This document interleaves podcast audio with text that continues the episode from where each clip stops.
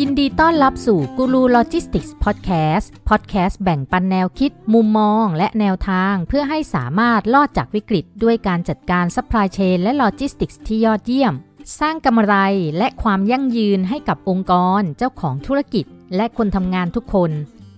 สวัสดีค่ะ วันนี้มาพบกันที่เดิมกับอินทิราสิทธิเวชที่ปรึกษาด้านการบริหารระบบซัพพลายเชนและโลจิสติกส์ค่ะ สวัสดีค่ะ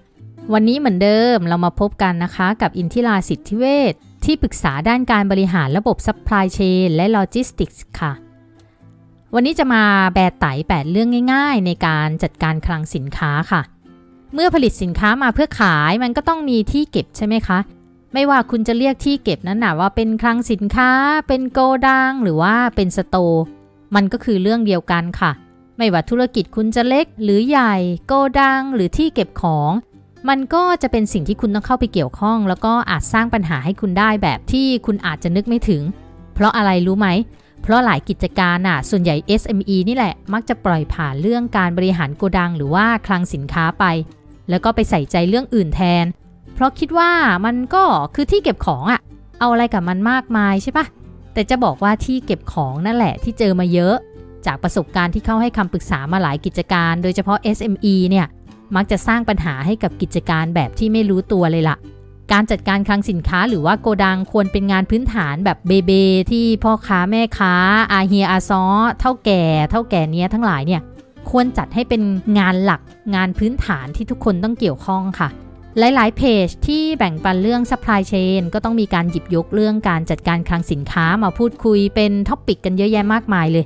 แล้วในกูรูโลจิสติกส์พอดแคสต์ของเราเนี่ย ก็มีการแนะนำแบ่งปันเรื่องการบริหารคลังสินค้าไปหลาย EP ด้วยเหมือนกัน สามารถย้อนหลังไปฟังกันได้นะคะ ทั้งใน YouTube แล้วก็ในพอดแคสต์ค่ะ แล้วก็ยังมีที่ได้เขียนเล่าแนะนำสะกิดต่อมความคิด แนวทางการแก้ปัญหาในเพจ Guru Logistics ด้วยเช่นกันค่ะ ใครที่ยังไม่ได้ไปกดติดตาม ไปกดติดตามกันได้เลยค่ะในทุกช่องทางเลยแต่ในวันนี้เราจะกลับมาพูดถึงเรื่องพื้นฐานแรก ๆ ในการจัดการคลังสินค้ากันอีกครั้งค่ะ เพราะในบางครั้งเชื่อไหมว่าปัญหาบางปัญหาเนี่ยมันเกิดจากการลืมทำเรื่องพื้นฐานไป เพราะงั้นวันนี้เรามาทวนเรื่องพื้นฐานแรก ๆ ในการจัดการคลังสินค้ากันนะคะ การจัดการคลังสินค้าพื้นฐานพื้นฐานเลยเนี่ยอย่างน้อยที่สุดมันต้องประกอบไปด้วยสิ่งเหล่านี้ค่ะ 1. ก็คือ การจัดกลุ่มสินค้า ของในคลังต้องแบ่งสัดส่วนเป็นกลุ่มเป็นก้อนให้ชัดเจน แล้วก็เข้าถึงง่าย พนักงานคลังควรรู้ว่าอะไรอยู่ตรงไหน เดินไปตรงไหนที่จะหยิบสินค้าได้ถูก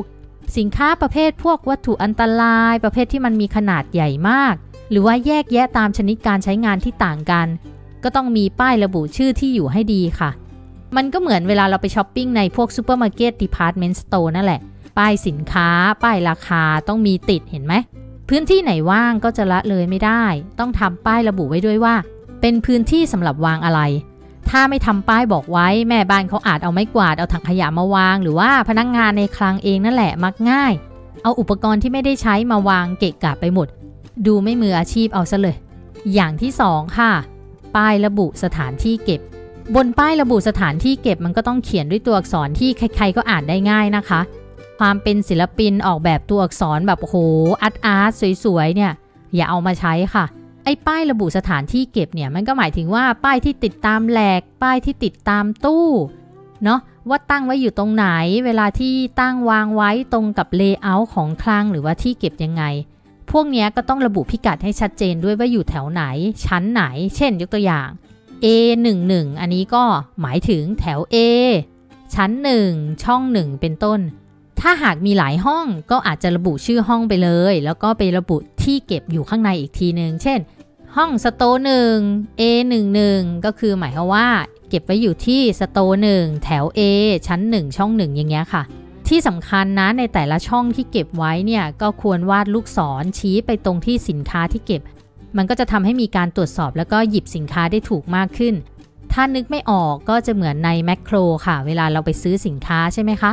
เขาจะมีป้ายชื่อสินค้าแล้วก็ราคาติดกันเป็นพืชเลย แต่ว่าเขาก็จะเขียนลูกศรว่าอันนี้คือราคาของตรงไหน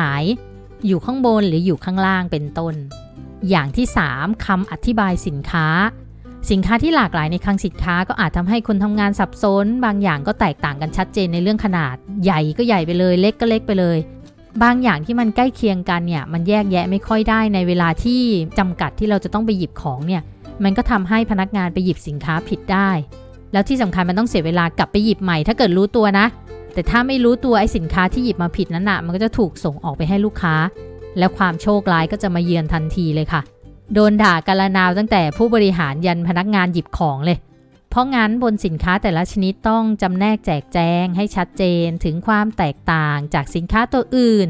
เช่น สินค้าประเภทเดียวกัน สีต่างกัน ขนาดต่างกัน ก็ต้องระบุสีและขนาดด้วย ถ้ารอบการสั่งซื้อสินค้ามีผลต่อการขายสินค้าก็ต้องระบุวันที่สั่งซื้อด้วยนะคะ หรือว่าวันนำเข้าคลัง เช่น การหยิบแบบไฟโฟอย่างเงี้ยมันต้องรู้ว่าจะต้องหยิบสินค้าที่เข้าก่อน บางทีเก็บของปนกันหมด อาจจะไม่รู้ว่าสินค้าเนี้ยเข้าก่อนหรือเปล่า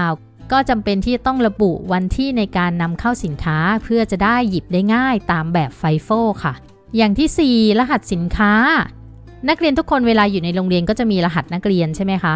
หนังสือทุกเล่มในห้องสมุด มันก็จะมีรหัสหนังสือ สินค้าก็ไม่ต่างกันค่ะ เวลามารวมกันมากๆ เนี่ย มันก็ควรจะมีรหัสเป็นของตนเอง เวลาค้นหามันก็จะทำได้ง่ายค่ะ ค้นแล้วเจอเลย ความยาวของรหัสสินค้าก็ไม่ควรเกินสัก 5-6 ตัวนะ เช่น ABC 123 ABC 124 ABC 125 อะไรแบบเนี้ย แล้วก็รหัสสินค้าอาจจะเป็นหรือว่าไม่เป็นตัวเลขเดียวกับบาร์โค้ดก็ได้นะคะ ไม่บังคับค่ะ แน่นอนว่าการมีโปรแกรมช่วยในการจัดการสินค้าคงคลังเนี่ยมันจะเป็นเรื่องง่าย ที่จะช่วยได้มากเลยถ้าเกิดเรามีรหัสสินค้า แต่ถ้าเราไม่มีรหัสสินค้าต่อให้คุณเป็นผู้บริหารระดับเทพแค่ไหนนะคุณก็ปวดกระบาลได้เหมือนกัน เพราะว่ามันไม่มีตัวเลขดิจิตอลไปใช้ในการเชื่อมโยงกับระบบสารสนเทศไงคะเรื่องง่าย ๆ แบบนี้ใคร ๆก็ต้องรู้เนาะอย่างที่ 5 ค่ะ หน่วยนับ ควรเป็นหน่วยนับเดียวกัน เช่น นับเป็นชิ้น เป็นกล่อง เป็นถุง เป็นพันเลทถ้าต้องนับเป็นน้ำหนักก็ควรที่จะกำหนดให้ชัดเจนว่าเป็นกิโลกรัม เป็นกรัม เป็นตัน เป็นคิว ถ้าขนาดพื้นที่ก็ต้องกำหนดเป็นตารางเมตร ตารางเซนติเมตร อะไรแบบนี้ที่มันชัดเจน เมื่อมีคำสั่งซื้อมาจะได้ส่งสินค้าออกไปได้ในปริมาณที่ถูกต้อง แล้วก็มีผลต่อการกำหนดจำนวนสินค้าคงคลังที่ต้องเก็บน้อยที่สุดแล้วก็มากที่สุดด้วยนะคะ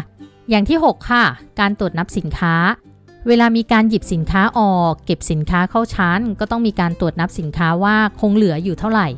กระบวนการนับควรจะง่าย ไม่ยุ่งยากไม่ซับซ้อนค่ะจำไว้ว่ายิ่งคนเรานะ่ะวุ่นวายกับตัวเลขจำนวนมากเท่าไหร่ ความผิดพลาดมันจะมีมากขึ้นเท่านั้น เพราะฉะนั้นกำหนดวิธีการตรวจนับที่สะดวก แต่แม่นยำมันก็จะเป็นการป้องกันความผิดพลาดได้ในระดับหนึ่งค่ะ ข้อ 7 โปรแกรมการค้นหาสินค้า คนสมัยก่อนจะใช้ปากกาจดรายการสิ่งของต่างๆ ลงในสมุด เวลาจะค้นหาว่าสินค้าเก็บไว้ตรงไหนเหลือเท่าไหร่ ถ้าคนที่หาไม่ใช่คนที่บันทึกมันก็จะใช้เวลานานกว่าจะได้คำตอบ ไม่เว้นแม้แต่การทำงานในปัจจุบันนะ แม้ว่าจะใช้โปรแกรม Excel เก็บข้อมูลไว้ เวลาจะใช้สอบถามข้อมูลสินค้าก็แค่กด Ctrl F แล้วก็ค้นหาใช่ไหมแต่ถ้าคุณมีข้อมูลในนั้นมาก หรือว่าย้อนหาข้อมูลสมัย 2-3 ปีที่แล้ว Excel อาจจะแฮงก็ได้ ก็ขอแนะนำให้มีโปรแกรมสินค้าคงคลังแบบง่ายๆ ไว้ใช้ดีกว่าการใช้ Excel ค่ะ ปัจจุบันโปรแกรมจัดการคลังสินค้าก็มีการพัฒนาออกมามากแล้วนะ ธุรกิจเล็กๆ ก็สามารถซื้อหาโปรแกรมพวกนี้มาได้ในราคาที่ถูกแสนถูก เผลอๆมีออปชั่นเสริมเพียบเลยค่ะ ลองค้นหาดูนะ เรื่องสุดท้ายค่ะ อย่างสุดท้ายก็คือเรื่องของความสำคัญของพนักงานคลังสินค้าค่ะสุดท้ายท้ายสุดแล้วเนี่ยกิจกรรมไหนๆในคลังสินค้าย่อมต้องมีคนในการทำงานค่ะ ไม่ว่าจะเป็นการหยิบการเก็บ การบันทึกข้อมูล การตรวจนับสินค้า ถึงแม้จะมีเทคโนโลยีเข้ามาก็ยังต้องมีคนช่วยอยู่ดี เชื่อไหมคะว่าความผิดพลาดทั้งหลายในคลังสินค้าเนี่ย เช่น พวกของหายของหาไม่เจอ ของเต็มคลัง ก็ล้วนแล้วแต่มาจากคนทั้งนั้นเลยค่ะ โปรแกรมไม่ช่วยให้ความผิดพลาดหายไปนะ เพราะอย่างนั้นแล้วเนี่ยคุณต้องจัดทำนโยบายการทำงาน แล้วก็อบรมพนักงานคลังสินค้าให้ตระหนักถึงความสำคัญของสิ่งที่เขาต้องเกี่ยวข้อง แล้วก็ตัวเขาเองที่มีต่อบริษัท ทุกกิจกรรมที่เขาทำอยู่ทุกวันมันมีผลต่อการดำเนินธุรกิจทั้งสิ้นแหละ ซึ่งหมายถึงความอยู่รอดของบริษัทแล้วก็ตัวเขาเอง ดังนั้นพนักงานทุกคนในคลังสินค้ามีความสำคัญที่ไม่ควรมองข้ามเป็นอย่างยิ่งเลยค่ะ ทิ้งท้ายไว้หน่อยนึงนิดนึงนะคะว่าแม้แต่ที่ปรึกษาเก่งๆ โปรแกรมแพงๆ ก็ไม่อาจช่วยปรับปรุงแก้ไข แล้วก็เพิ่มประสิทธิภาพการจัดการคลังสินค้าของคุณได้นะคะ ถ้าพนักงานของคุณไม่ได้ให้ความร่วมมือค่ะ สำหรับวันนี้กูรูโลจิสติกส์พอดแคสต์กับอินทิราสิทธิเวชต้องไปก่อนค่ะ สามารถติดตามฟังกันได้เช่นเดิม ทางพอดแคสต์และ YouTube Channel หรือติดตามข่าวสารความรู้เทคนิคอื่น ๆ กันได้ทาง Facebook ค่ะ ทุกช่องทางสามารถค้นหาได้ในชื่อว่ากูรูโลจิสติกส์นะคะ แล้วพบกันใหม่ในตอนหน้าค่ะ สวัสดีค่ะ